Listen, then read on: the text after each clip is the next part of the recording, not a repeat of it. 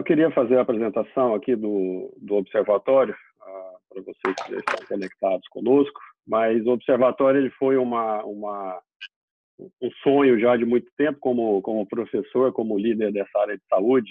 Quem está conosco uh, já, já conhece esse sonho meu, uh, Plínio, com certeza Balestrinho, Raico é, é uma, uma vontade de compartilhar, isso vem da veia acadêmica, a gente aprende isso, né, professor Plínio, que a gente precisa de não acumular conhecimento, porque senão a gente vira um tio patinhas de conhecimento. A gente guarda para a gente, não compartilha e, de fato, isso para o, a, a construção realmente de, de, algo melhor em comunidade, isso não vai acontecer. Então, é, com esse objetivo, eu achei por, por bem é, contribuir um pouquinho mais com esse mercado de saúde, convidar vários líderes uh, desse mercado de saúde para estar conosco, debatendo e oferecendo acesso à informação para algumas pessoas que, uh, por questão de distância, por não estarem nos grandes centros, não têm o privilégio de escutar, por exemplo, como já escutei, uh, Dr. Balestrin em várias oportunidades, uh, como vários outros líderes uh, que vão estar conosco aqui, compartilhar seus conhecimentos. Então, através de uma plataforma uh, de, de conteúdo em saúde, a, proposição é compartilhar isso ao maior número de pessoas para que a gente possa uh, cumprir o nosso papel, com certeza, o papel do Raico, o papel do Clínio, do Balestrin, com certeza, de construir realmente um futuro da saúde é, melhor e essa é uma tarefa diária e, e com certeza esse papel uh, do, do, Observatório da Saúde, que eu vou fazer uma breve apresentação aqui, é, introdutória, opa, vamos lá, é, com esse propósito de fato de compartilhar conhecimento, promover debates e transformar a saúde. Então esse é o nosso propósito uh, no Observatório da Saúde. Todos estão vendo a apresentação? Ok, perfeito. Okay. Uh, então, esse é o objetivo. E em comunidade e na comunidade. A gente vai envolver aqui, uh, nesse primeiro uh, momento, a gente não vai envolver a comunidade nessas discussões, que são extremamente limitadas à gestão, mas em alguns temas a gente vai abrir para a comunidade de leigos para que possam se juntar conosco. E a gente tem uma plataforma para fazer isso, uma, cria, uma criação realmente de, de, discussões junto com a comunidade a gente precisa de desenvolver papel de prevenção. É, grande prazer, recebo hoje aqui o Dr. Balestrin, o Dr. Raico, dois grandes amigos. Balestrin, meu presidente do SEBEX, que eu tenho a honra de estar frente ao capítulo uh, de Goiás, uh, com muito prazer. O Raico, um grande amigo de muito tempo. O Daniel vai estar conosco na, na, na próxima semana professor Plínio, que está aqui nos prestigiando também, aprendendo sempre, né, Plínio? Mas é um grande amigo, uh, estará conosco aqui, falando do tema de, relacionado a marketing. A doutora Cláudia Con, que esteve com o doutor Balestrin hoje, esteve comigo na semana passada. A gente combinou que ela vai compartilhar um pouquinho conosco. O doutor Alexandre Taleb, professor Tinoco, doutor Linto Lima, doutora Patrícia, doutor Gonzalo, e eu vou atrapalhar bastante durante, durante essa jornada aqui com vocês, para que a gente possa é, compartilhar. Para, hoje, iremos falar sobre o contexto do mercado de saúde regional, nacional e internacional. Vou trazer algumas, algumas coisas que estou vivendo aqui. Uh, o paciente como consumidor, o Daniel Greca, a estratégia. Calma aí. Vamos lá, volta. A estratégia de diferenciação na saúde, professor Plínio, tendências na área de saúde, a Cláudia Com, tecnologia em saúde e telemedicina, o professor Taleb, que é professor da faculdade de, da, da UFMG, da, da UFG, do núcleo de telemedicina, mudança de comportamento do paciente e do médico, o doutor Evandro Tinoco, a jornada e experiência do paciente, o doutor Olinto, que foi é, ex-Cleveland e ex-Baptist aqui nos Estados Unidos, vai trazer bastante experiência para nós nesse assunto atenção primária e coordenação de acesso, professor Gonzalo. Vou falar um pouquinho de concierge medicine com vocês. A Patrícia vai falar sobre o community cure. E tem dois bônus aqui, o wellness medicine, que a gente vai falar um tema que incomoda a área médica, e design para a saúde, uh, com o convite de uma arquiteta. Então, esse aqui é, é um ambiente, a gente vai estar é, discutindo ó, alguns temas, mas volto aqui depois, ao final, para finalizar essa apresentação.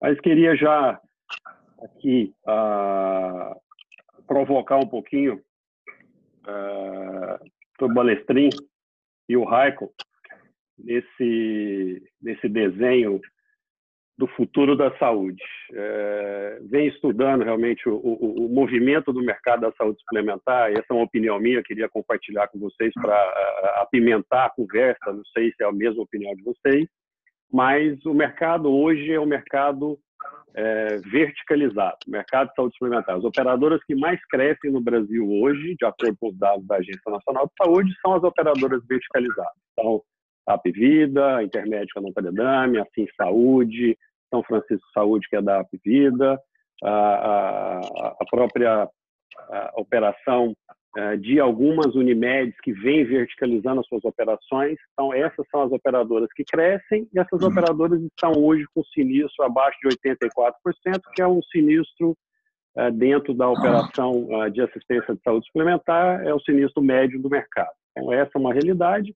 Em Goiás, especialmente, aí trago um pouquinho para o Raico, ele já sabe disso, uh, com certeza está sofrendo isso na pele.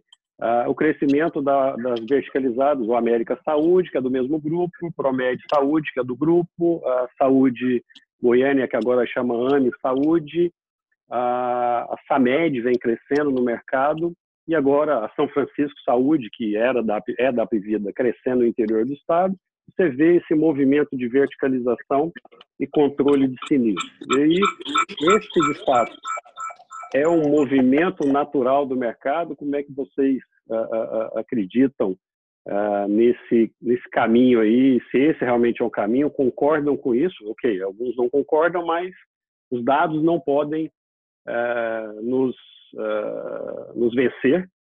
E as grandes operadoras, a maioria das suas carteiras estão concentradas em produtos corporativos, não em produtos individuais.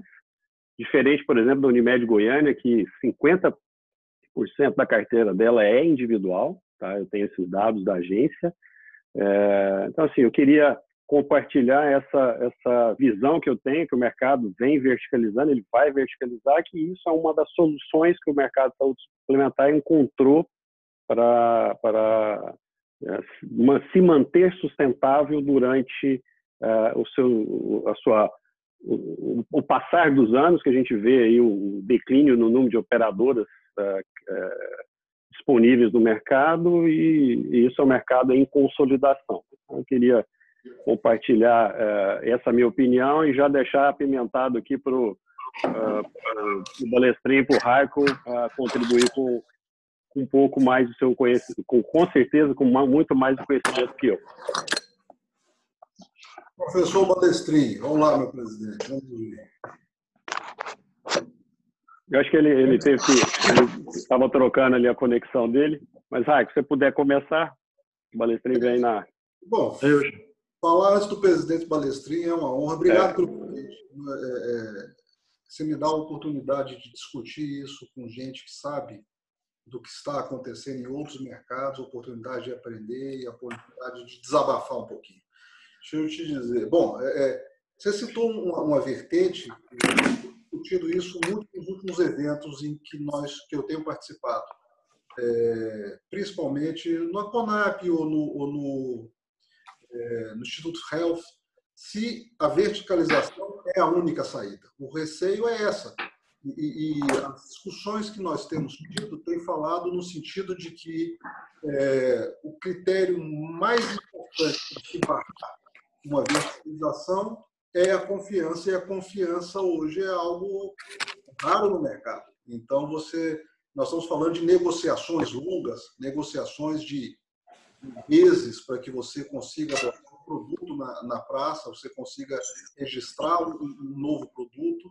E na verticalizada isso não existe. Então, assim, eles abortaram negociação, eles com eles mesmos. E isso, é, é, a princípio, não deveria ser tão marcante, é, mas é porque nós estamos num, local é, é, em que a velocidade de adaptação e de negociação é, é, são totalmente diferentes. Então, cito, cito um exemplo. Nós não estamos ainda sentindo o que é Rap Vida. Foi aprovado pelo CAD semana que vem, mas rumores e barulhos de todos os lados. E colegas têm sido chamados e, e, e esclarecidos da nova realidade. Né? Tempo de consulta, protocolos, materiais. Quer dizer, essa é uma realidade em que, na nossa vivência, ela é negocial na vivência deles é top-down.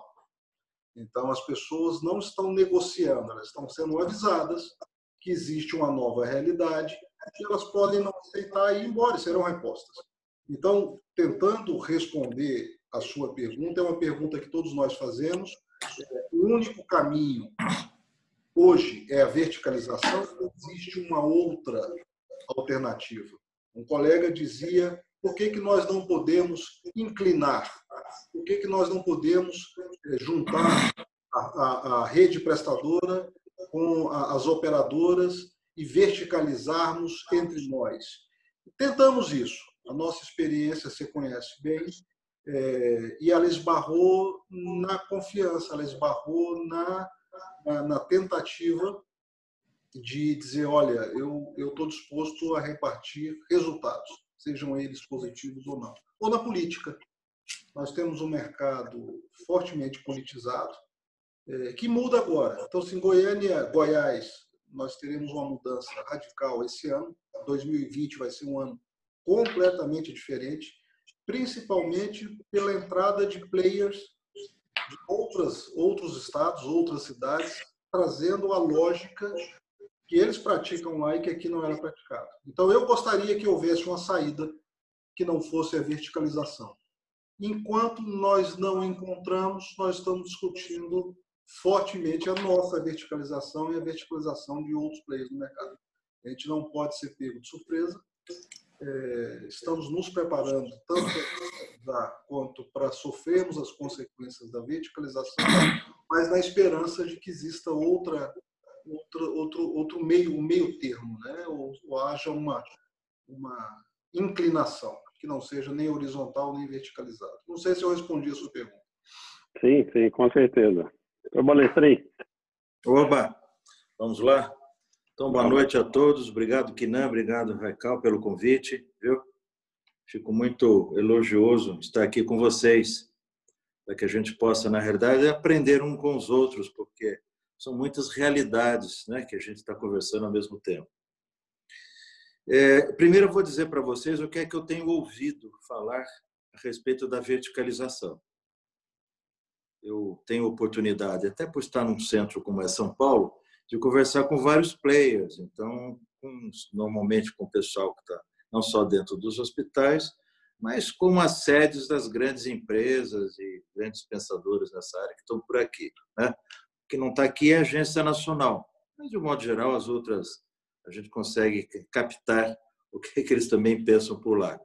Depois eu vou dizer para vocês o que é que eu tenho visto que está sendo feito no sentido de, de digamos assim, de é, perspassar esta, chamar de ameaça, entre aspas, da verticalização. Mas, em primeiro lugar, eu tenho que dizer para vocês que, de fato, a verticalização hoje é uma tendência que a gente percebe aqui. Por quê? Porque, na realidade, dentro do ambiente de crise financeira que o país vive como um todo, né, com a perda desses 3 milhões de pessoas que perderam planos de saúde nos últimos cinco anos, com este desemprego que, apesar de termos melhorado, ainda são 11 milhões de pessoas, é claro que toda a expectativa que se tinha de crescimento das operadoras de plano de saúde, ele foi frustrado. Né? O que, que aconteceu em decorrência disso? As pessoas que perderam seus planos de saúde, esses 3 milhões, eu vou sempre falar em grandes números que fica mais fácil para gente, a gente raciocinar.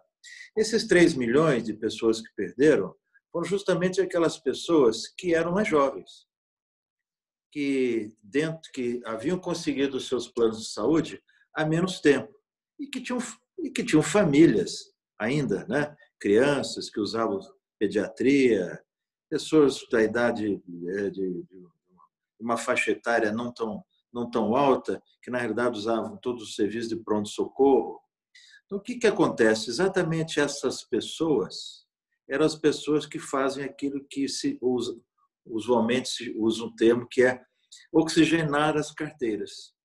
Porque as carteiras, o que não disse bem, dizer, para que elas possam ter uma razoável sobrevida, elas têm que ter mais ou menos uma sinistralidade em torno de 85%. Né?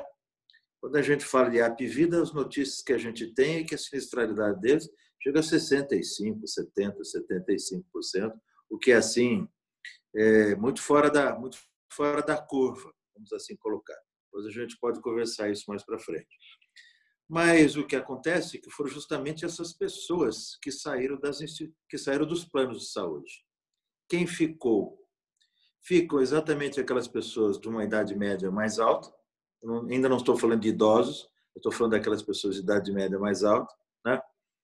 Que normalmente usavam os hospitais principalmente para serviços de urgência, como problemas ortopédicos, problemas vasculares, mas usavam bastante os hospitais e os serviços de, de, de saúde para diagnóstico, né? juntamente com os médicos.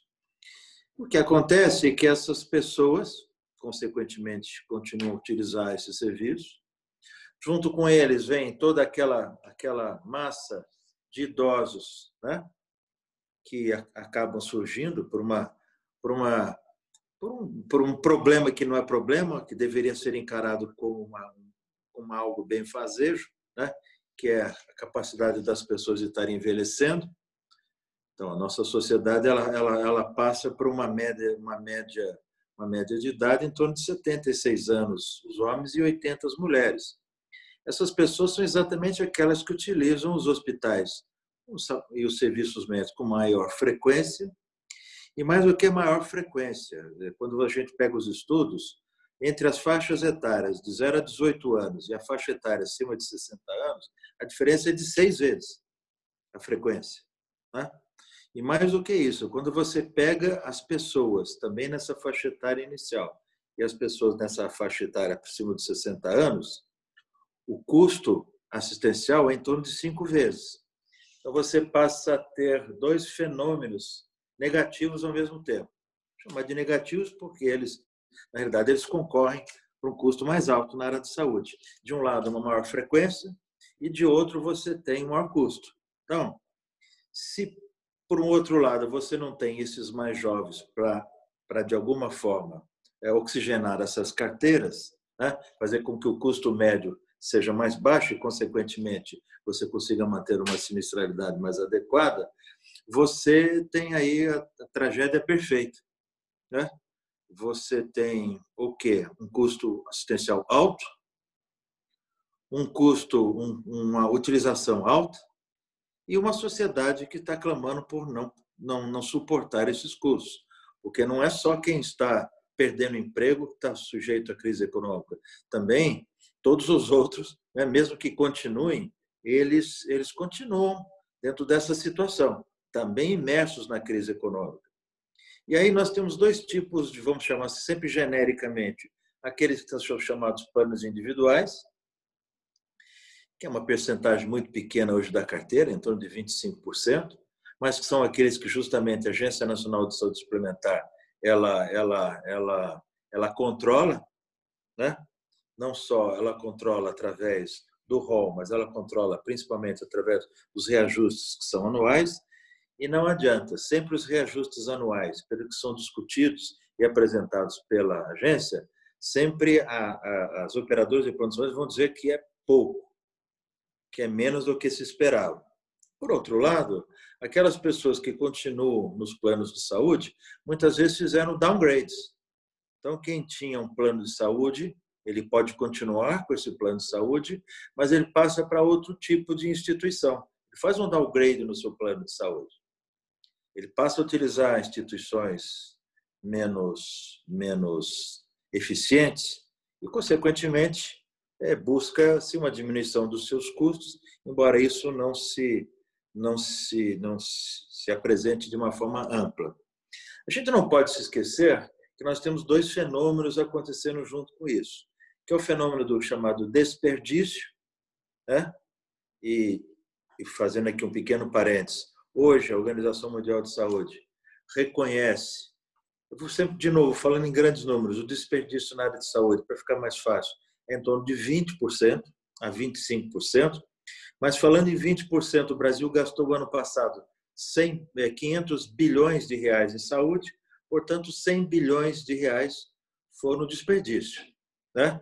Das mais variáveis formas, a gente pode depois ampliar essa discussão. Mas então, ou seja, você tem um desperdício, você tem, somado a isso, uma falta, um aumento da frequência, você tem, somado a isso, a utilização maior pelas pessoas mais idosas, portanto, o custo mais alto. E dentro desse ambiente, você ainda tem um modelo de remuneração que não está claro e algo que eu acho que a gente normalmente não presta atenção, e, e talvez possa ser a solução, que é exatamente a inexistência de um modelo assistencial claro no nosso país. Né? Você é, visita outros países, o próprio Kinan, que está aí hoje nos Estados Unidos da América, sabe que, é, independentemente de qualquer coisa, você tem um modelo, apesar de, de aí não existir um, um SUS, não existir um Ministério da Saúde, no formato que nós temos, você Sim. acaba tendo um modelo assistencial. Né? que é aquele modelo assistencial que privilegia a assistência primária, Sim. que privilegia as redes perfeitamente definidas, que faz controles. Uhum. Ou seja, você tem isso. Em outros países, como países europeus, esse modelo é perfeitamente definido. Então, nós não temos um modelo assistencial definido. Quando você não tem um modelo assistencial definido, nem do setor, nem do setor privado, nem do setor público, você não consegue organizar o sistema para que ele possa dar um atendimento adequado. Ele não tem um modelo. E se você não consegue organizar, você não consegue estruturar. E, consequentemente, você não consegue chegar ao custo. Então, você, nós temos também, sob esse ponto de vista, o pior dos mundos. Então, vejam só o quadro de tumulto, de tragédia que eu tô, que eu tô colocando aqui de um modo geral, né? Que é, tô falando sobre o Brasil. Uhum, Mas a gente, claro. sei que Raical vai, vai com muito brilho falar a respeito aí do que é que acontece nosso estado de Goiás, que é curioso o que está acontecendo. Eu também tenho muita curiosidade de saber o que é está acontecendo aí. Né? Um unicórnio, ao contrário, assim, não é confortável. Nós vivemos dentro de uma bolha durante muito tempo, e uma bolha é. que as pessoas consideravam que era impossível de romper. E ela rompeu ao mesmo tempo. Ao mesma hora, nós temos o Einstein com a unidade aqui, nós temos Rap Vida, nós temos DF Star aqui do lado, Sírio Libanês, MDM. É tudo ao mesmo tempo. Agora, claro, é, o, é o melhor sistema de saúde do Brasil hoje, à disposição do cidadão goianense. Sim, mas, mas quando você vive disso. Calma. É, essa é a, a gente já chega lá. Deixa eu só, deixa eu só assim, encerrando, dizer o que é que eu tenho visto hoje como uma alternativa à verticalização. Isso tudo porque eu digo, todo esse quadro que eu montei ele acaba conduzindo a verticalização. Senão você não tem controle de custos. Então, e, e o, o Raical já falou assim, é, na minha percepção, igual a dele, é quase que impossível realmente você querer ser a rede virtual dessas operadoras de plano de saúde. Não adianta.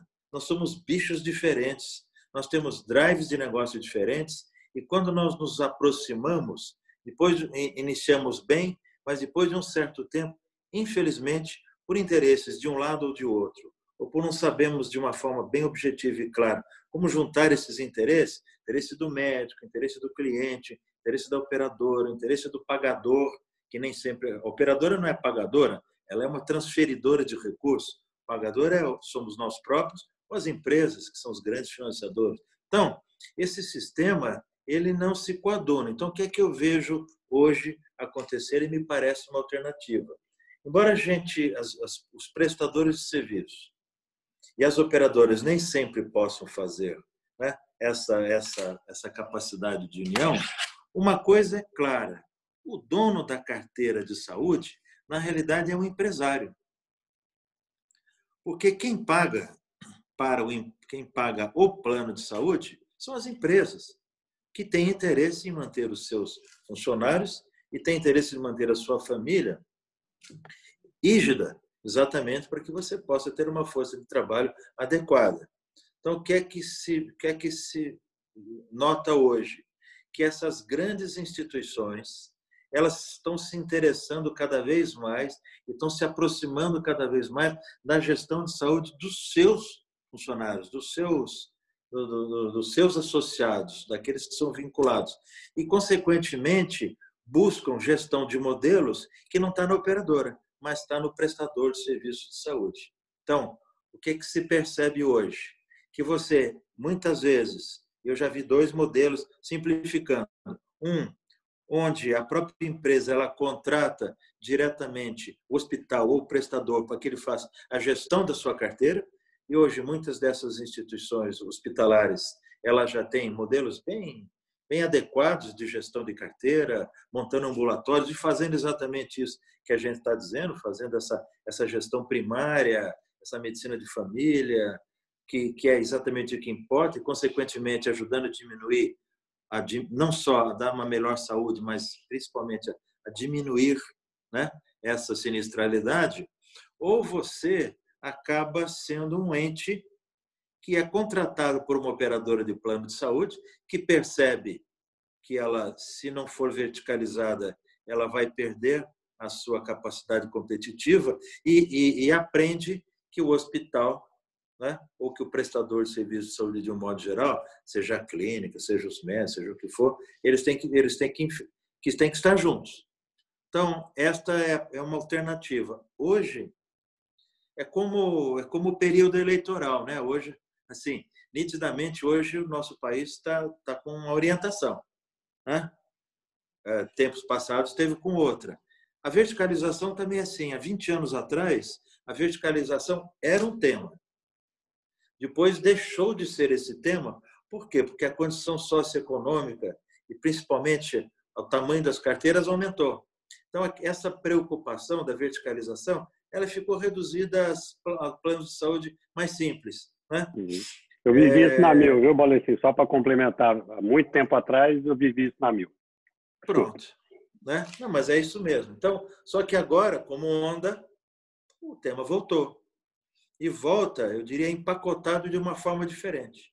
Né? Exatamente por todas essas coisas que estão acontecendo. E são tempos novos, onde todos nós temos que usar nossa criatividade, temos que exatamente entender que o sistema de saúde está mudando, que o eixo dessa discussão passa realmente a ser a quem tem recurso. A gente nunca pode esquecer que no sistema que nós vivemos, quem manda é quem tem dinheiro, é o dono do dinheiro. E o dono do dinheiro não é operador de plano de saúde. Né? O dono do dinheiro é aquele que, de alguma forma, paga pelo plano de saúde. E ele, pode, ele é que está optando por um sistema verticalizado, consequentemente, ele vai atrás de operadoras verticalizadas, ou ele está optando por um outro sistema que nós precisamos, de alguma forma, sermos competentes para mostrar que esse outro sistema ele pode ser melhor do ponto de vista de gestão da carteira e da, e da, da seriedade com qual né, você, da forma mais holística como você vê o cliente. Temos que ser. Viu, Raical? Você tem uma tarefa enorme aí no seu estado. Eu estou mais de passageiro do que piloto. Desculpa, queria... desculpa ter me alongado tanto. De forma alguma. Ouvi-lo tem sido um prazer nos últimos anos. Imagina. É. Você, você e Kinan falaram uma coisa que todo mundo que gosta de história sabe: a vida é cíclica. Não se inventou nada assuntos vão e voltam. Nós temos convivido muito com é, outros ramos do empresariado aqui em Goiânia. E, é engraçado que o primeiro contato nós tínhamos a impressão de que nós éramos o coitadinho, os coitadinhos do sistema. Né? Porque nós somos os únicos que recebemos guia, os únicos que temos glosas. Nas escolas não tem glosa, na indústria não tem glosa, na, na construção civil. E aí nós descobrimos que todos nós padecemos das mesmas coisas. Né? intervencionismo estatal, é, uma taxação excessiva, concorrência desleal, o negócio fica bom, os amadores entram, fica ruim, metade quebra, tudo é cíclico. Mas eu queria lhe provocar em duas coisas, Palestrinho. A primeira, o, o, o, Adriano Londres preconizou um tempo atrás o fim dos intermediários. Os intermediários sairiam do sistema.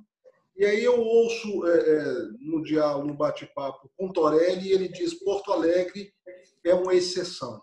Eu queria saber se Porto Alegre é uma exceção e se essa exceção é possível de ser copiada ou se existe outra exceção no sistema. Porque nós vemos que essas verticalizadas, até onde eu tenho ciência, não entraram em Porto Alegre ou não entraram de uma forma barulhenta. Seria o porquê. A outra pergunta que eu lhe faço, naquele embate público entre United Health é, e, e, e, Grupo DOR, é, se houve um vencedor e se houve um vencedor, quais seriam as consequências desse embate? Olha, é... Porto Alegre é, é, é um estado. É, vamos lá, o Rio Grande do Sul é um estado é, com características diferentes de outros estados. É um estado industrial, agrícola, né? que tem muito a tradição, tem muito a tradição da, do cooperativismo, né? tem muito essa tradição de entidades que são entidades muito focadas e muito próximas às, às comunidades. Né? Então, você, de alguma forma, você tem lá um predomínio grande de instituições, que são instituições, primeiro, sem fins lucrativos. Você tem um predomínio, mesmo quando você tem planos de saúde, são planos de saúde de vocação comunitária, né? ligados muitas vezes a hospitais sem fins lucrativos. E além disso, como todo o sul do Brasil, você tem assim uma, uma, uma adesão muito grande ao modelo Unimed, né? que é de per si o modelo do cooperativismo, que é um modelo que, que se instala lá de uma forma muito adequada. Né?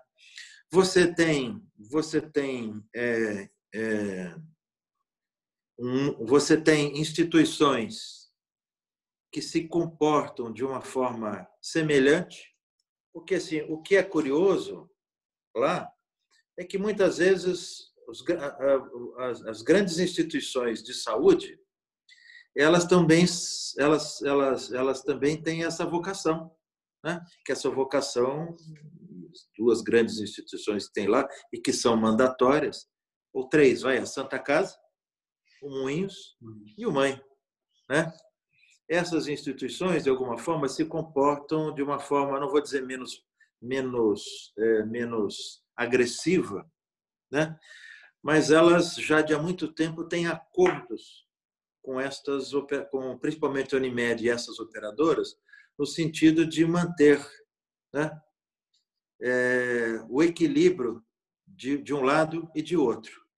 Então, você vê uma coisa bem florescente, você não teve entrada da medicina privada lá, é, como, é, da medicina privada com fins lucrativos de uma forma muito exuberante lá. Né? Isso você tem, na verdade, você tem disso de Curitiba para cima, só, nem em Santa Catarina. Santa Catarina também esse modelo ele se, ele se repete um pouco. A diferença é que eu, é, é assim, as instituições que participam desse desenho de discussão lá são instituições altamente profissionais. Instituições que foram no início muito, muito é, assim, financiadas pelas suas comunidades e hoje e hoje ainda você tem assim um prazer e um gosto enorme dos empresários da cidade em estar nos boards dessas entidades. Né? Em uma é o board, em outra é uma comunidade religiosa muito relevante que se, que se tem lá, que é o pessoal da, da Ordem de Santa Catarina, né? que está lá no Mãe de Deus.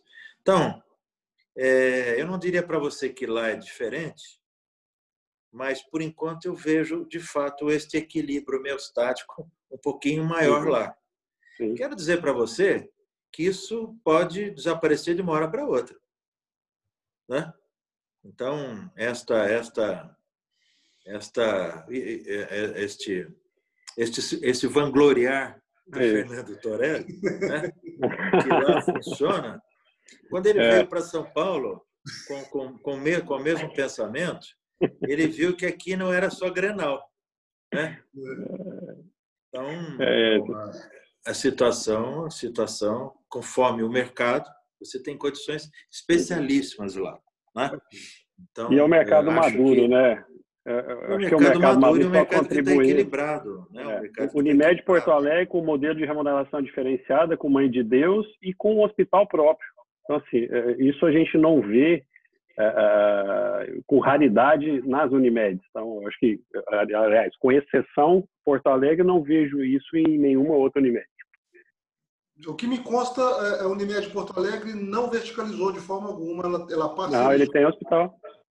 Não, não que eu, bom, eu não sabia, mas a, a, a, a, pergunta era se aquilo era replicável, mas o que acontece lá. É eu, eu, que na eu também tenho essa impressão, viu? Que a Unimed Porto Alegre ela não tem hospital, ela não é verticalizada. Ela, por não ser, é que ela consegue manter essa essa essa situação, vamos chamar assim, de sui generis lá em lá em, em, em Porto Alegre. O que eu quero te dizer lá em Guaíba, Hospital Unimed ah. Porto Alegre em Guaíba. Fica 25 quilômetros, 25, 25 quilômetros de Porto Alegre, mas é, é da Unimed Porto Alegre. É, a, a, Unimed de Curitiba também tem um pequeno hospital ali naquela mesma cidade que é onde fica o aeroporto de Curitiba, né? uhum. né? Que é São José dos Pinhais. Uhum. É, mas eles não se consideram verticalizados, né?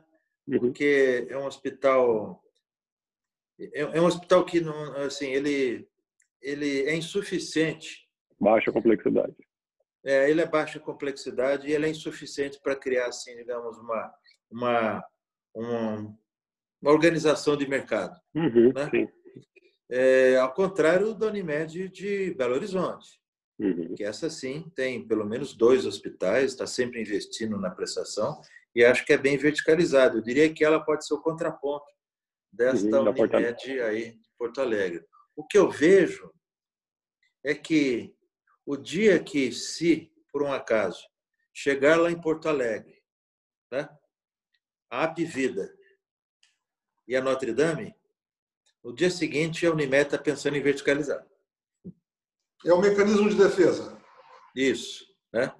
Porque essas instituições elas entram de tal forma que elas ficam incontornáveis, do ponto de vista, do ponto de vista de quem quer vender um plano de saúde a um custo mais adequado, né? E quer queira ou quer não queira, a gente já falou isso na primeira parte da nossa conversa, você você tem um estímulo hoje para o custo baixo, né? Para o preço mais baixo, né? Então você precisa fazer isso ou através da verticalização, que de fato é um, é um mecanismo que faz isso acontecer, ou através da, digamos assim, da terceirização da gestão das suas carteiras com instituições poderosas, como é, por exemplo, o, o Mãe e o, e o, o Moinhos.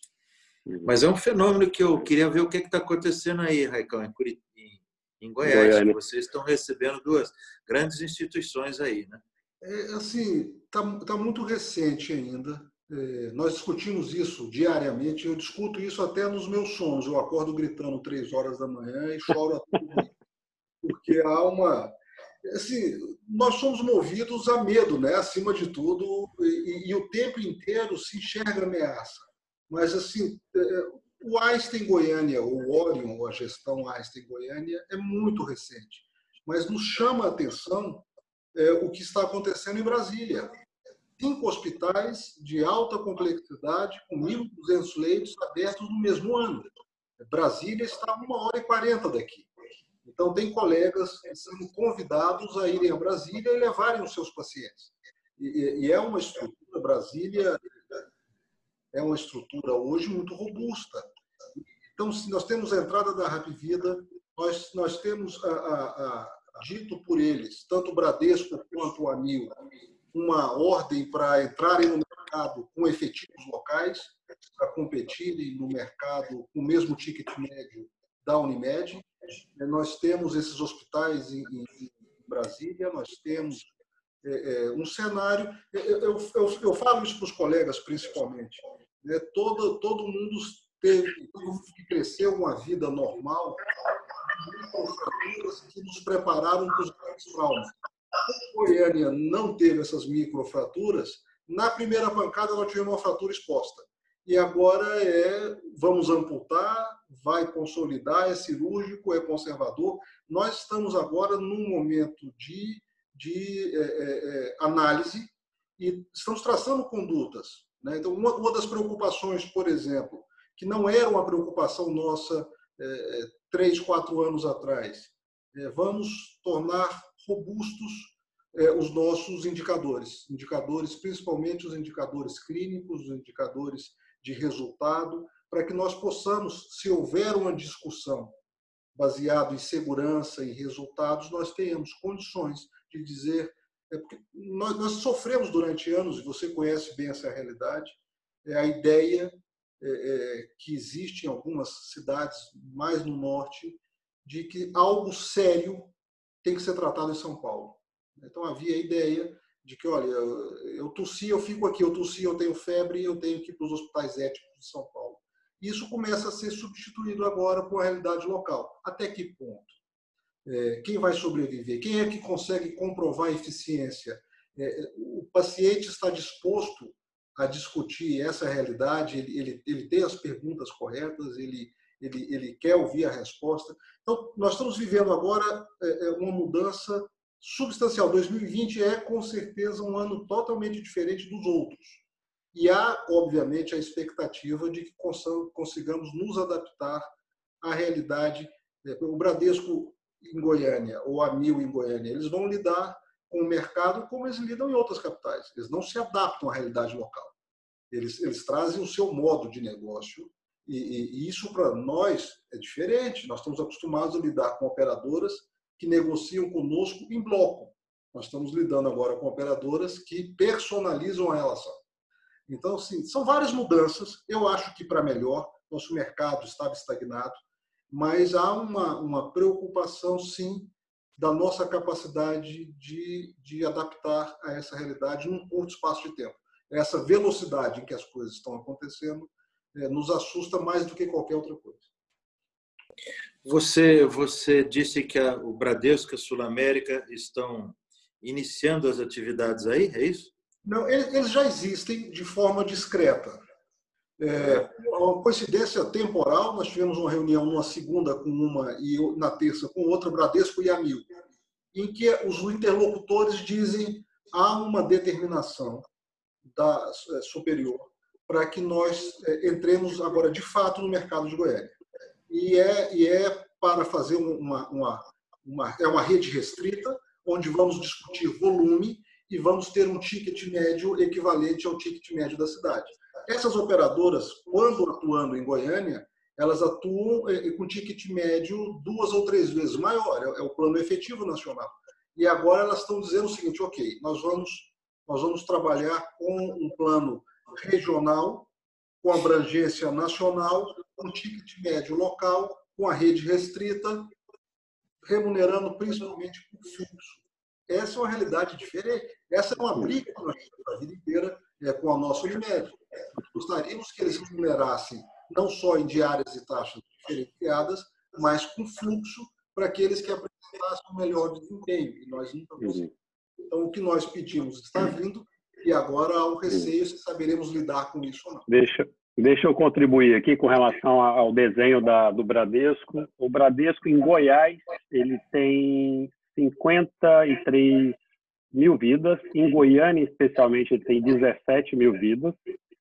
A, a Mil tem em Goiânia, em Goiás, 18 mil vidas e 5 mil vidas em Goiânia, na, na capital. E aí, acho que é algo interessante, o ticket médio do Bradesco é de 592 reais. O ticket médio da Mil é de 540, é, 548. O ticket médio da Unimed é 380 e do América é 146. A Mil e o Bradesco não vai conseguir trabalhar com o ticket médio de, é, de App Vida agora, que é o América é da App Vida, é, de forma nenhuma. A proposição que, que nós dialogamos hoje uhum. é trabalharem com ticket médio de Unimed. Então, a, a, a, o receio é a Rapvida come de baixo para cima, Bradesco e a Mil comem de cima para baixo, o que sobra. É essa, é essa a preocupação. Se é, é mas aí, assim, o ticket, o ticket médio do, da Unimed está 380, ela encolheu, ela não cresce, é, ela vem andando de lado, enquanto o mercado, é, é, é isso que é, que, é, que é o curioso no mercado, aí o Raico sabe disso, eu queria contribuir para quem está aqui com o Balestrin. Ah, o Jardim América cresceu nos últimos cinco anos 119%, a outra operadora deles cresceu 112% e a outra operadora deles cresceu 94%. E a Unimed cresceu em cinco anos 9%, com ticket médio mais alto. Então, o, o, o, o empresarial, a empresa que contrata, ela está contratando mais barato, porque ela não quer o ticket médio 380, porque se ela quisesse, a Unimed estaria crescendo. Essa é a minha opinião, analisando friamente os dados e, e, a, e o, o, cenário aqui que, que é posto pelo próprio mercado. Então, e a, e a Mil, é, é, eu falo isso de casa, ela não vai conseguir fazer isso e com os americanos muito menos. Mas vai lá, Rack. Deixa, deixa, deixa eu, eu, eu doido para o Balestrin responder sobre United Health e, e Grupo DOR. É, houve... Eu estava enrola, enrolando. Não, não, mas é, esses momentos nós temos que aproveitar publicamente. Houve um embate, ele foi público. Foi curto, foi rápido, foi decisivo. Haver, quem ganhou e que consequências nós veremos disso? Eu acho que nós já vimos as consequências, né? Mas assim, é, com essa explicação que o Kinan e você, deram em relação ao mercado, eu fico me perguntando qual que é o estímulo de alguém que já tem, que hoje paga 380 para a Unimed, querer pagar os mesmos 380 para a Mil, que tem 5 mil vidas, ou para o Bradesco, que tenha 17 mil vidas. Eu, eu, não, me, não, não, me, parece assim, é, exequível, a não ser que a rede seja diferente. São duas, são duas proposições. Uma é uma rede restrita, com o que há de melhor na cidade. É a primeira proposição. A segunda é um plano regional com extensão nacional. Então, se nós não resolvermos aqui, pelo mesmo ticket médio da operadora local, esse paciente poderá ir para São Paulo. Talvez não para os hospitais étnicos, mas para hospitais de alto nível, tipo BP, Hospital claro. Então, sim, é, é, isso traz um apelo local muito grande. A ideia de que, ok, eu posso não querer ir, mas se eu quiser, eu vou para São Paulo. E a outra é, é que na rede que nós temos hoje, para que você tenha uma ideia, não sei se tem ciência ou não, a Unimed Goiânia tem hoje 500 prestadores, sendo 127 na categoria hospital. São Paulo, capital, se eu não me engano, tem 52 hospitais. Goiânia tem 127. Então, nós estamos chamando de hospital, obviamente, o que não é hospital aqui. É, quando uma, uma rede como o Bradesco, um grupo como o Bradesco ou a Mil, conversa conosco, eles dizem, olha, minha grande remuneração será em volume. Eu vou, eu vou gerar, gerar fluxo desse novo produto para os meus bons prestadores. Soa como música para a gente. É, não adianta ter uma tabela excelente se o paciente não chega. Então, se nós teremos uma tabela ok, mas o fluxo será direcionado para esses prestadores, esse canto agrada, esse som nos agrada. Desde que eles tenham rede, essa rede realmente restrita e fechada, eles conseguem fazer isso. Caso contrário, é muito difícil você você direcionar a demanda. Né? Mas me ocorreu aqui que, eventualmente, quer dizer, a gente tem que voltar na ida dessas grandes instituições aí, o Sírio e o Einstein. Né? Ficando só nessas duas, às vezes a gente tem que se perguntar, olha, qual é a estratégia dessas instituições para ir para aí? Só pegar paciente particular? Claro que não é. Porque o paciente particular, até por uma questão de opção, se ele tivesse que ir, ele viria para São Paulo para Brasília, porque hoje Brasília tem, né? Inclusive porque o cara que, digamos, as famílias que têm recurso e, e que vão pagar o out of pocket, muitas vezes não querem se tratar nas próprias cidades, não por uma questão de tecnologia, né? nem de corpo clínico, porque como são famílias mais abastadas, muitas vezes não querem que circule que tem alguém doente, que tem algum problema, etc.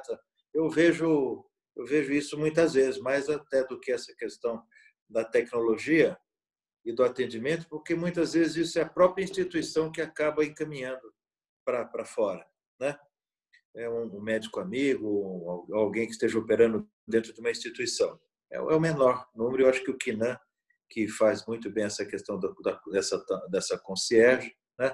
Sabe que provavelmente deve ser assim. Ou talvez, ou talvez É, não ele, seja vai, assim. ele, vai- ele vai continuar indo para São Paulo. Essa é a minha dúvida com relação à existência do Orion Einstein em Goiânia.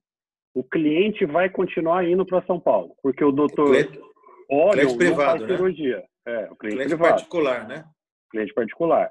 Já o Sírio, não, é, ele está montando um atendimento primário para levar paciente para Brasília. Ele não vai montar um hospital em Goiânia. Então, a estratégia do, do, do Sírio é um pouco diferente da do, do Einstein. Eu, eu, assim, é, registro aqui que eu ah, tenho minhas dúvidas com relação à operação ah, do, do Einstein em Goiânia, ah, apesar de ser parceiro deles em São Paulo, mas eh, eu não vejo viabilidade para a operação do, do Orion Einstein eh, no médio e longo prazo. E da operação do Ciro em Brasília, ela já demonstra isso com a taxa de ocupação de 25%.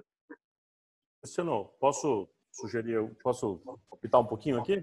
Claro, Então tá bom. Cara, tá, tá muito legal o papo aí.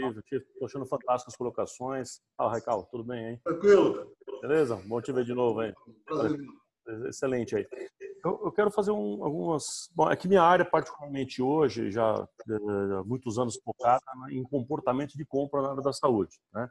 E eu tenho uma história vindo lá da, das autogestões durante muito tempo. Eu fui diretor técnico e cuidava, durante algum tempo, cuidei até das pesquisas feitas lá pela Abrasp, que depois se juntou com, com os CIEFAS e criou a, a- Unidas e tal, né? Então, só queria voltar um pouquinho para um ponto e juntar com esse que vocês estão falando aqui agora, que estão falando aqui, estou até incomodado, eu falei, deixa, eu- deixa eu colocar um, um ponto adicional aqui para ajudar, ou para Uhum. que é o seguinte, as autogestões discutiam isso, estou falando então de 2000, 2001, 2002, eh, nós discutíamos de uma forma muito forte as autogestões, a verticalização, e o principal objetivo que eu via, e de certa forma continuo vendo até hoje, um dos principais objetivos eh, da verticalização na, na ocasião não era tanto custo, mas sim controle. Principalmente o controle de qualidade.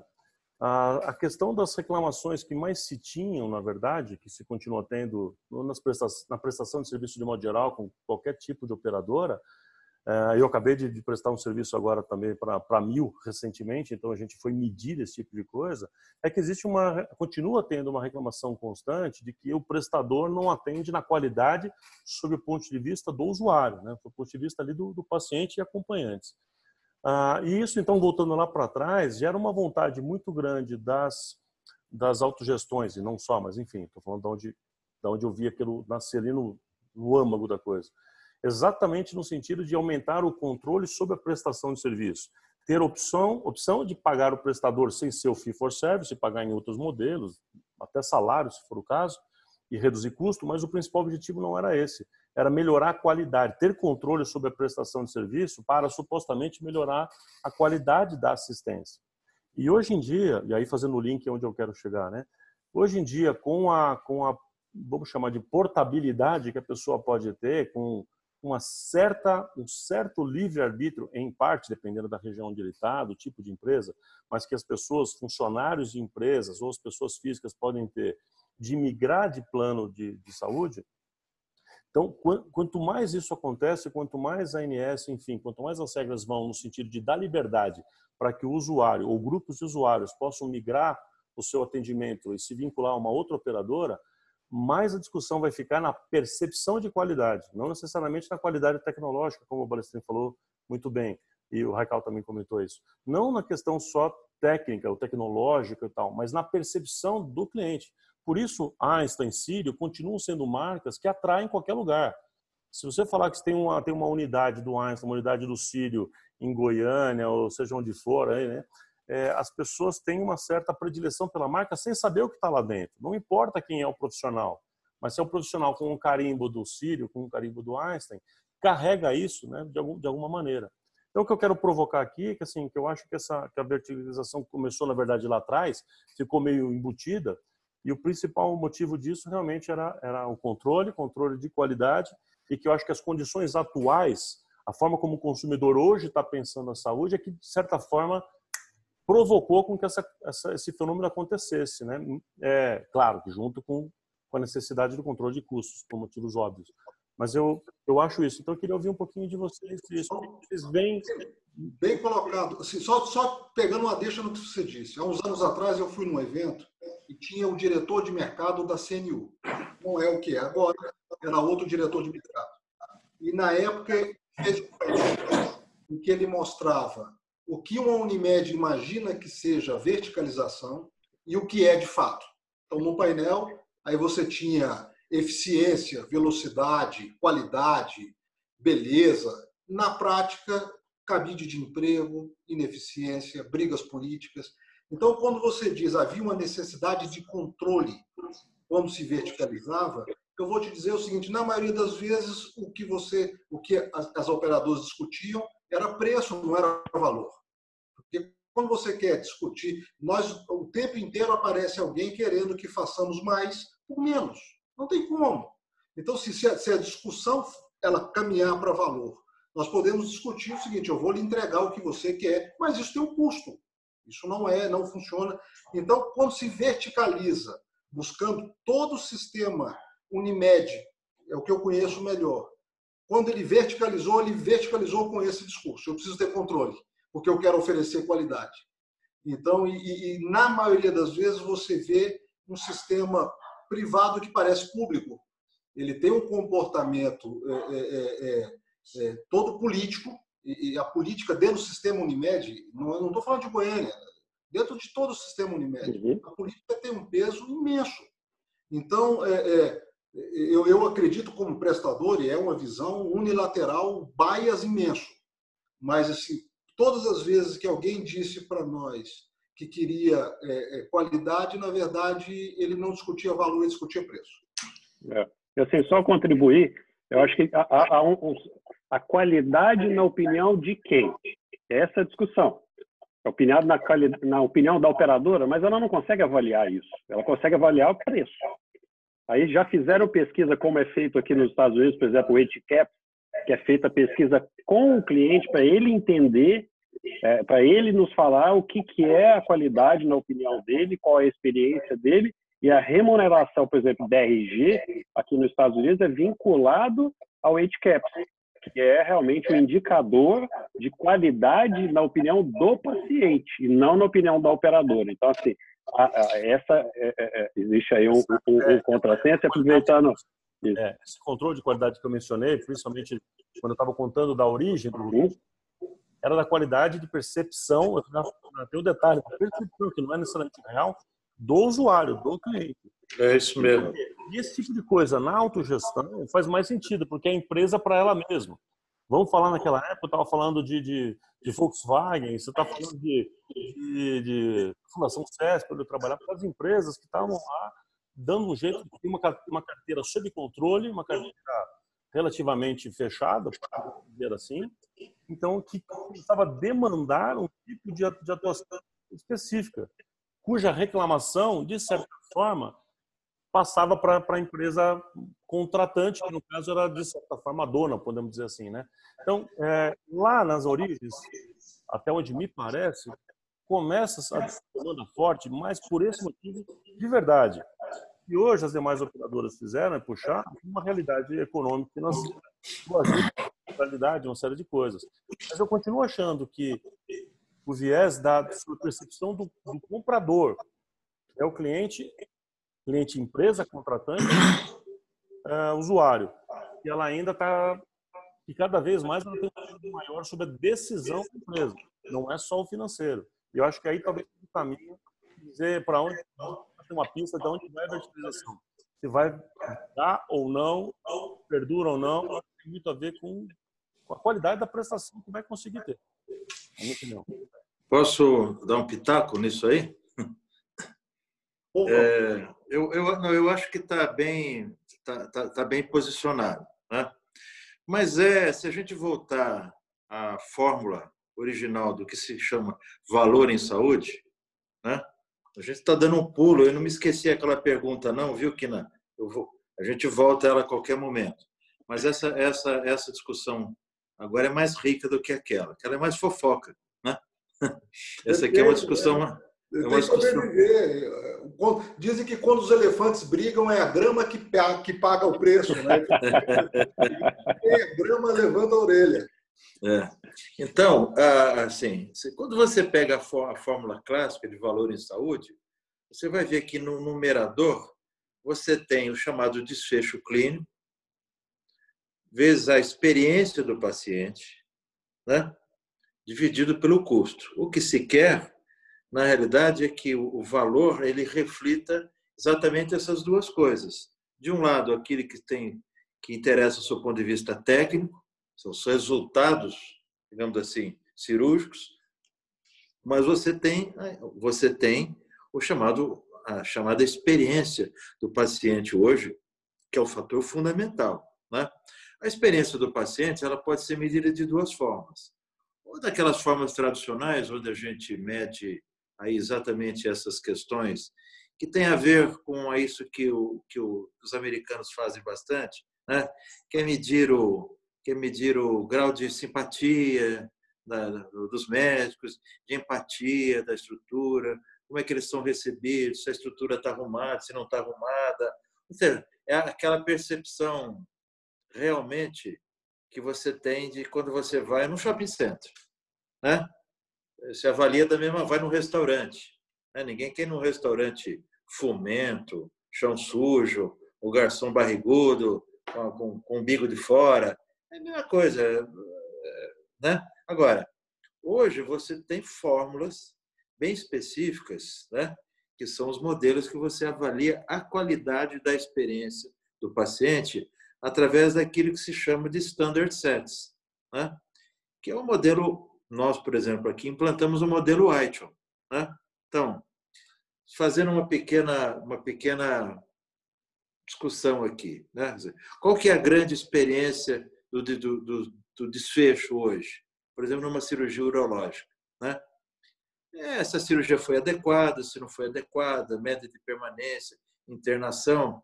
E, no fundo, no fundo também, uma certa preocupação com alguns desfechos clínicos que tem a ver com se o paciente vai manter a sua função erétil adequada, se vai ter, se vai ter uma, uma, uma, uma disfunção do ponto de vista urinário. Né? Mas a experiência do paciente ela tem que ser medida em vários momentos depois.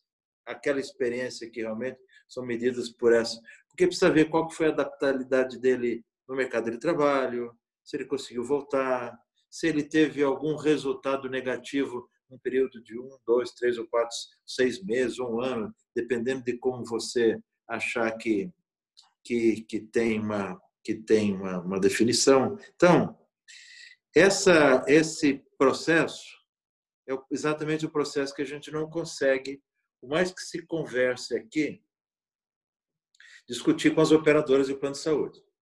Né?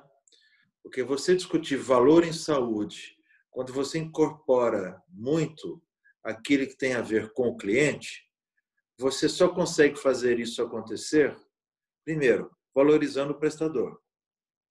Segundo, fazendo com que isso seja objeto de análise, não só do cliente, como, de, de novo, de quem paga, das empresas. Então, esse estímulo a esse tipo de, de, de colocação, que foi muito bem colocado antes, quer dizer, é, embora, ele, embora ele tenha se estendido, o conceito tenha se estendido, né, não é só mais o, o conceito do gostou ou não gostou da estrutura, que assim seria muito fácil, né, mas é o que é que realmente você tem mais para frente, esse conceito expandido tem que ser utilizado hoje. E talvez, quando uma instituição como Albert Einstein, que eu garanto para vocês, que tem todos esses conceitos muito bem definidos. Muito, né? Até porque eles são precursores dessa discussão no nosso país. Quando nós da ANAP trouxemos isso, em 2014, eles já faziam. Né?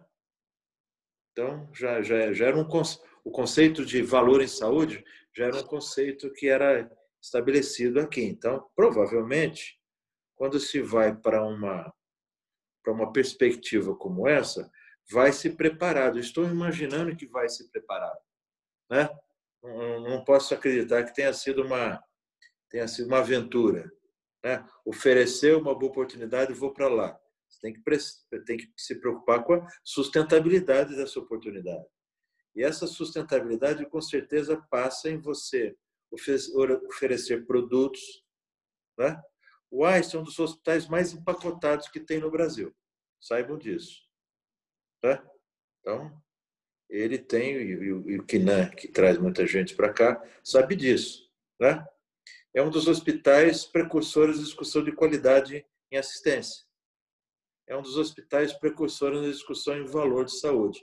Eu ficaria muito surpreso se não houvesse aí algum coelho nessa manga, um coelho nessa cartola aí. Entendeu? Acho que vale a pena vocês prestarem Sim. atenção nisso. É, tem que ter uma lógica, né? Tem que ter claro. uma lógica, não só do investidor, dos três investidores que não são da área de saúde, né, Arco? Mas, de fato, é, da, do Einstein ter topado realmente expor a marca dele dentro de uma operação é, numa região que ele, de uma forma que ele nunca fez é, em nenhum lugar. Então, acho que isso é o mesmo risco que o que o Chap Chap está correndo com a operação de Brasília. Eu acho que é, é a operação que o que o que o, que o ICE está tá seguindo em Goiânia. Mas assim, eu, eu uh, o compromisso era que a gente uh, fizesse um bate-papo de, de, de, uma hora. Uh, já ultrapassamos seis minutos dessa, dessa uma hora e eu, eu, eu recebi aqui uma, uma, uma, agora duas perguntas, mas uma pergunta da, da Milena perguntando sobre a percepção uh, de vocês uh, sobre a adequação da Lei Geral de Proteção de Dados. Se ela vai ser prorrogada ou se de fato ela vai acontecer em 2020 para a área de saúde. A, minha, a, nossa, a nossa impressão é que será prorrogada. A gente tem conversado em Brasília, embora Brasília seja mais perto aí de Goiás, a gente tem nós temos um nós temos um posto avançado lá e temos muitos contatos. A gente conversa com bastante para entender qual que vai ser essa movimentação. E aparentemente isso vai ser prorrogado. E eu diria que não só para a área de saúde, eu acho que ela a, a, a, acho que o desenho vai ser essa prorrogação como um todo, né? Mais um tempo para que as empresas possam se adaptar. Eu não tenho visto muitas empresas trabalhando nisso muita gente falando, muita gente colocando, mas a impressão que se tem é essa, que você vai ter mais um prazo aí.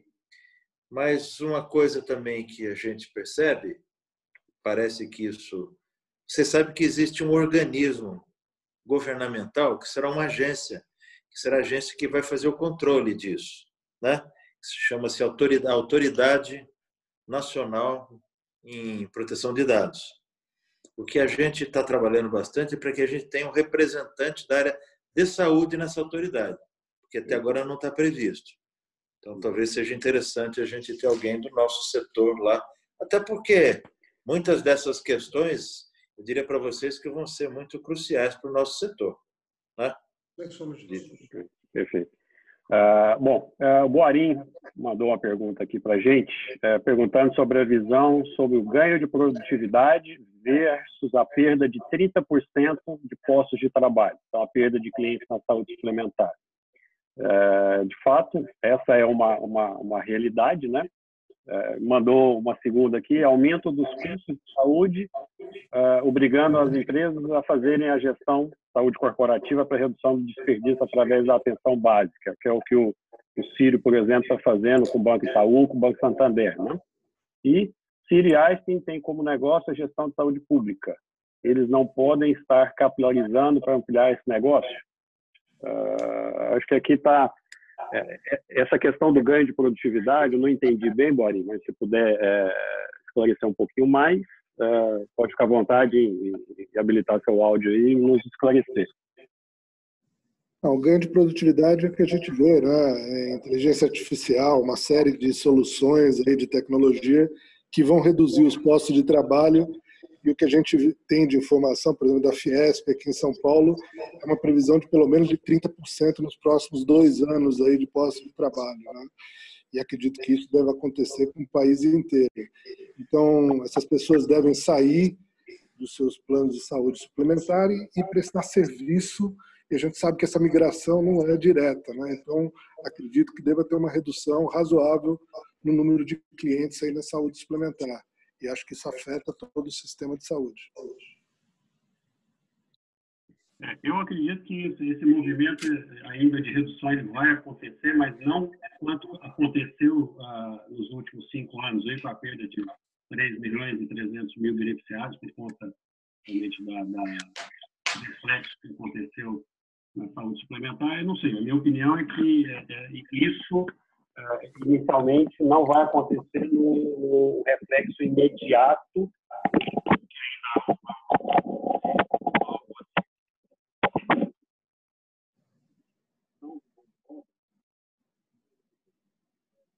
Cristiano, você está sem áudio.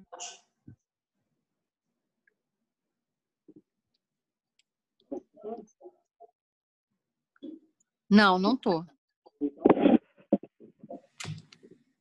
Parece que voltou. Tenta. Não, não está funcionando seu áudio. Então, perdão. Aí voltou. Tinha voltado. Nós não. que moramos num país desenvolvido sentimos pena de vocês que moram nos Estados Unidos e não têm boas conexões de internet. É lamentável. Raico, vai falando a sua opinião aí, mas o doutor Balestrinho, enquanto ele arruma o microfone, por favor. Tem que conversar em Libras com a gente aqui, para a gente ouvir. Bom, voltou? Voltou. Vamos lá. Uh, assim, eu acredito que uh, esse movimento de perda de carteira, acho que com a melhor, a melhoria da, a melhor melhora da economia e a previsão da melhora da economia para os próximos anos, ela vai compensar essa perda. Então, acho que uh, teremos aí um aumento da carteira de clientes para os próximos anos, principalmente os clientes corporativos. Então, essa é a aposta do, do mercado das operadoras. E eu acho que isso não vai afetar uh, essa, essa expectativa de perda de 30% de pós-trabalho com a com, a, com, a, com o advento da tecnologia.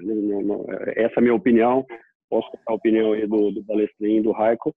É, a minha opinião com relação à, à, questão da gestão corporativa é uma realidade, isso vem sendo discutido dentro da BRH, que é a Associação Brasileira de Recursos Humanos, isso é um movimento, inclusive, das grandes empresas aqui nos Estados Unidos, elas assumindo, inclusive, por conta da ineficiência do sistema, Balestrinho, aí minha opinião pessoal, vivendo aqui há sete meses o dia a dia do sistema de saúde americano, atribuindo vocês, um sistema extremamente apesar de existir um modelo é, de atendimento e é, extremamente caro, é, o que é, traz aí os Estados Unidos para primeira primeiro lugar dos custos de, e desperdício, é, de insatisfação. A gente está tendo uma diminuição aí da, da, da oferta de médicos, na, na, médicos se aposentando e a gente tem uma, uma o déficit da, da, de médico, a grande discussão do PA e da nurse practitioner dentro da, da, da assistência no atendimento primário, para essa discussão que vem sendo colocada aqui,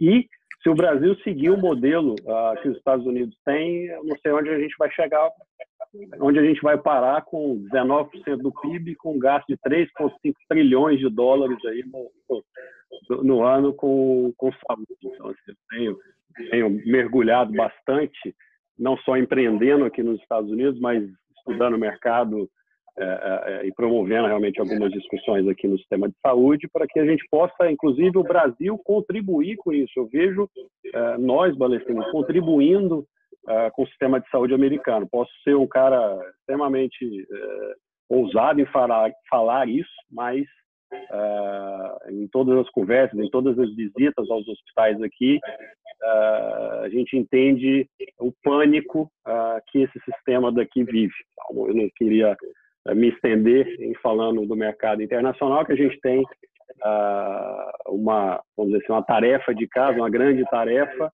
o futuro da saúde, mas com certeza passa aí pela com esse modelo uh, que a gente vê no mundo inteiro e é um modelo que o Brasil ele está em 50 primeiro lugar em nível de ciência no estudo que foi feito uh, aqui nos Estados Unidos. Os Estados Unidos está em 54 então a tecnologia ela vem uh, em primeiro em primeiro plano. Eu tive a oportunidade de conhecer o Baptist Health, uh, um dos hospitais da Baptist em Miami, onde um goiano, Curi, é chefe da, da endovascular, ele tem 10 hemodinâmicas dentro do, da operação dele, uma delas com robótica.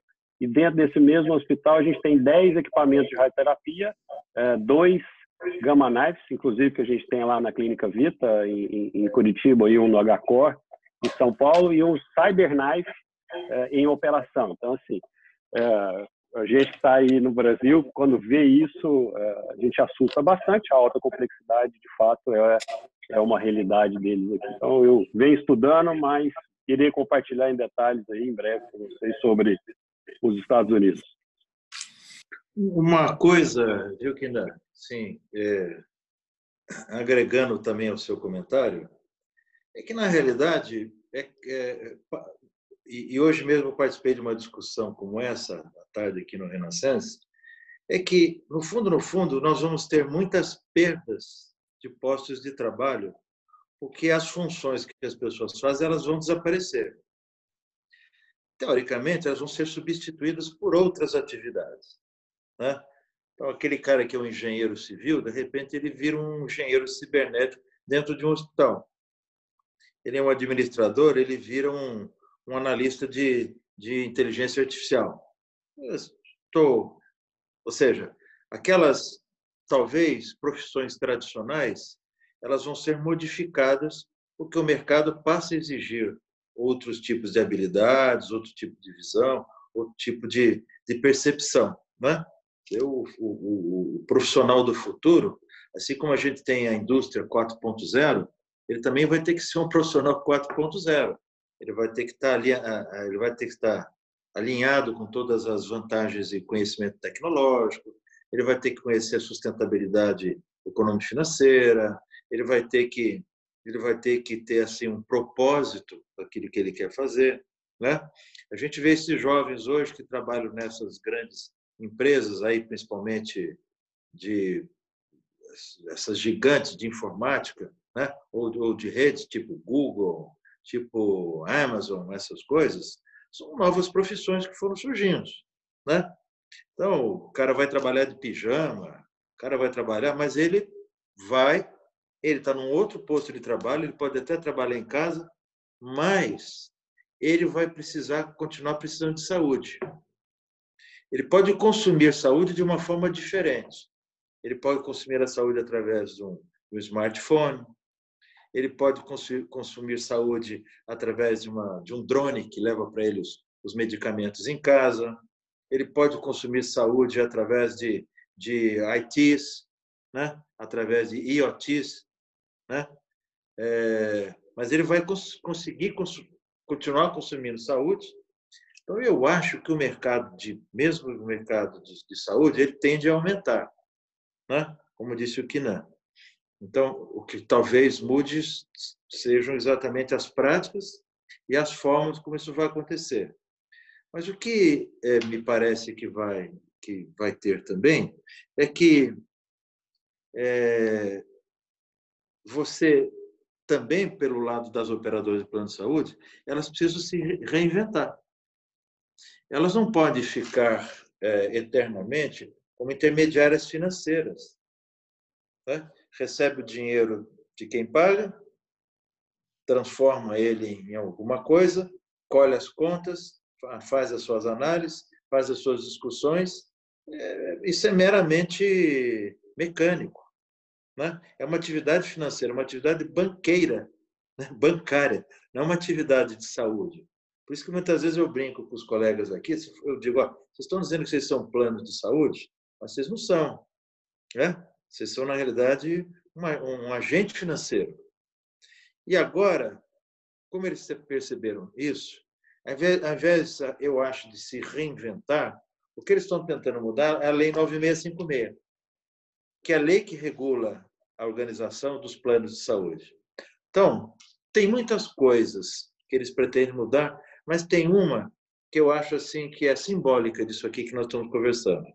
Eles gostariam que existisse aqui talvez exista até nos Estados Unidos, os chamados planos é, populares.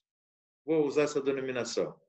Onde o cidadão vai, compra um plano de saúde, paga esse valor aí do América, Né?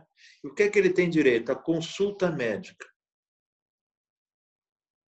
Então, ele faz a consulta médica, ele pode até fazer um diagnóstico, esses diagnósticos eles estão dentro de um determinado desenho. E uma vez que ele faça isso, toda a continuidade do atendimento dele é feito dentro do SUS. Ora, isso não isso não está cheirando uma coisa para você aí, Raico? Tem cheiro de apivida, não tem? Então, o que eles querem é se transformar em grandes apvidas. Por quê? Eles querem hoje competir com as clínicas populares, que, não estão, que, que, que, que também precisam, de alguma forma, melhorar a sua performance. O que, que uma clínica popular faz?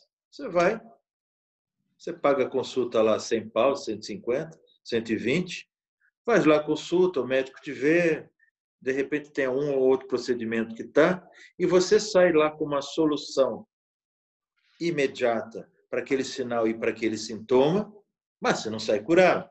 Você tem que dar continuidade. É isso que faz a clínica popular. Né? De um modo geral, quero dizer. Quer dizer não, estou dizendo que muitas fazem exames, fazem pequenos procedimentos, mas que são agregados a essa conta. Né? São agregados a essa conta. É... Veio, veio, empreendendo isso aqui nos Estados Unidos também, nesse mesmo modelo. Mas, eu queria, Mas eu aqui não tem SUS. Queria dar um pitaco no que o Balestrin falou. É, é, é, lembra muito quando se discute transporte é, dentro de cidade. É, a clínica popular é, uma, é igual um viaduto, ele leva você do, desse engarrafamento para o próximo engarrafamento.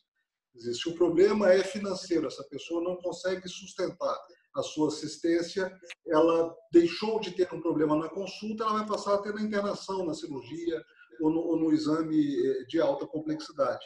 Mas uma percepção que eu tenho, que não é só minha, óbvio, a gente tem discutido isso muito, é, é, o hospital saindo do centro da atenção. Isso é uma coisa que isso é inevitável para quem vive de hospital ou não entender que é, é, o hospital fazendo parte do centro da atenção é algo, inclusive, recente na nossa história e tende a diminuir. Você pega um, paciente atendido num, urgent care, ele leva provavelmente um quarto do tempo que ele leva uma, uma emergência de um hospital e custa três, quatro vezes menos também. Quer dizer, hoje um paciente, e aí tem algo que a gente tem que entender cultural nosso. Tente recusar uma tomografia para um paciente na emergência. Tente dizer a um parente que aquele paciente não precisa de uma ressonância. Tente explicar para alguém de uma idade, Alzheimer, câncer, várias comorbidades, que ele não precisa ir para o CTI. É, que ele, ele, ele pode ficar confortavelmente. Tem algo cultural nosso, que algumas fórmulas no exterior talvez demorem para pegar aqui. As pessoas têm a certeza, na maioria das vezes, que lugar de morrer é no hospital. E, e do lugar do hospital para morrer é no CTI. Dizer, nós discutimos sempre aumentar o número de vagas de CTI. E com relação à indicação de quem deve estar naquele leito de terapia intensiva. Então, houve uma inflação na área da saúde imenso. Os intermediários são reais, eles fazem pirotecnia, mas fazem. Eles, eles conseguem desagradar todos os lados. Ele desagrada o prestador, ele desagrada quem compra o plano, mas ele existe. Esse empoderamento do comprador é algo que eu vejo muito focal ainda eu, eu, venho conversando isso com a Federação da Indústria, Federação do Comércio, é, com as associações comerciais. Eles acham a ideia ótima, eles não sabem como fazer, talvez nós tenhamos que guiar.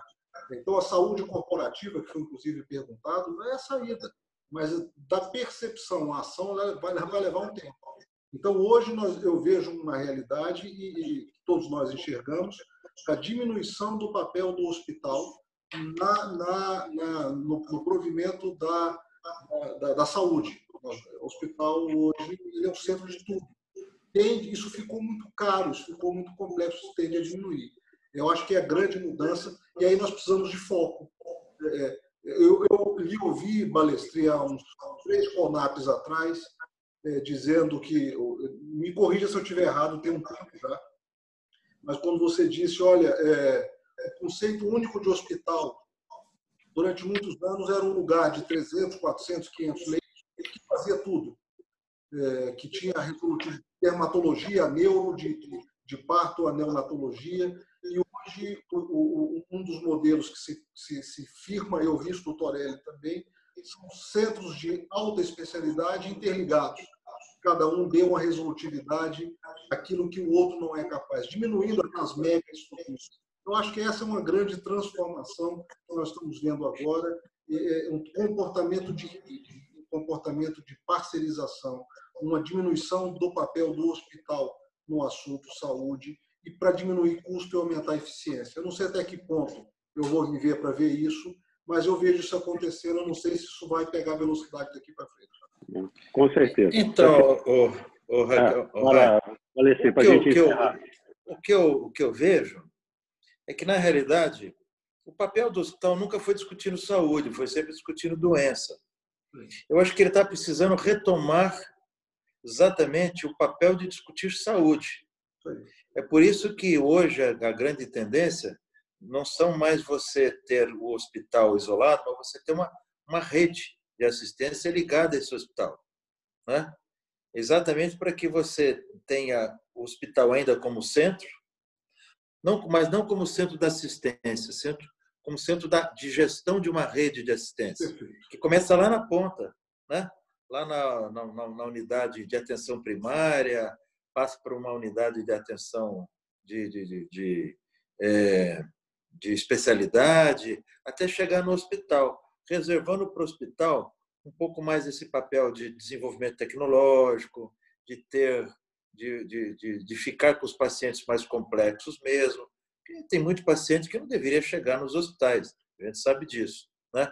Então, assim, não quero me alongar, porque eu já vi que, o, que a gente está em cima do horário, mas como última contribuição aí, Kina, eu vejo que aquele aspecto que aconteceu entre a rede DOR né, e a Mil, ele, ele, ele, na, ele na realidade, ele, ele, foi, ele foi uma falsa questão. Né, que, que ficou, que, que, que perdeu sentido do ponto de vista de uma negociação que poderia ter sido feita se houvesse uma, uma mais tempo para essa negociação. Né?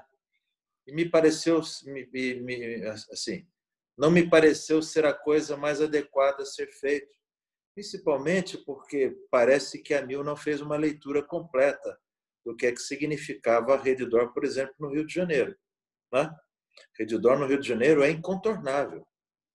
Você não, não, não bate assim, bom, então agora eu não vou no hospital da Rede Dor, mas eu vou tal. Não é assim.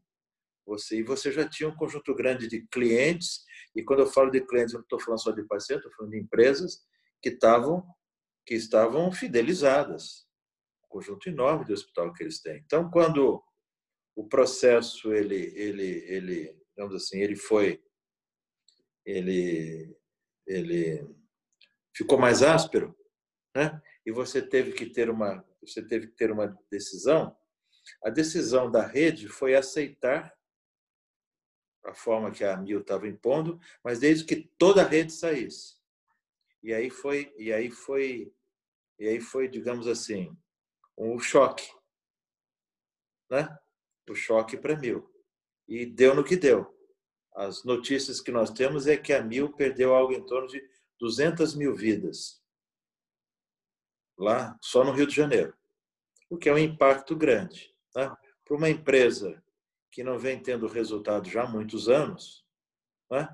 Por isso que, voltando ao comentário que o Kina fez, eu acho muito difícil a Mil, que está tendo muita dificuldade para se manter em certos mercados que são grandes e que são mais competitivos, ela se interessar por um mercado de 5 mil vidas, não é isso?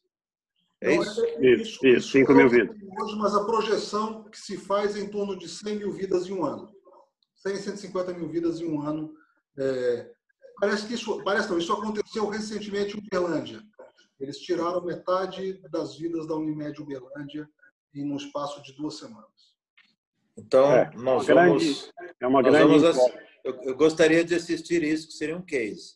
Esse de Uberlândia eu não assisti. Eu estou indo sair... para ver em loco, depois eu te dou um feedback. Sair, sair de 5 mil vidas e para 100 mil vidas um novo produto, né? Foi, foi o Raico, puxando a sardinha para o meu lado. Nem comigo, quando estava eu, consegui. Eu cheguei a 40 mil vidas. Isso que eu tinha um produto Next, que eu tinha um produto, eu tinha um ambulatório, atendimento primário. Nem comigo, na mil, a gente conseguiu chegar a 100 mil vidas. Agora, com, com a App Vida, acho que vai ser mais difícil. Eu vou mas... visitar Uberlândia, eu vou ver.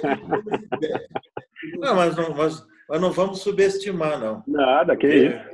Eu vejo que a, que a empresa ela está ela tá, ela tá buscando porque precisa. Isso. Né? Encontrar um, uma caminho. alternativa de caminho. caminho. Não, perfeito.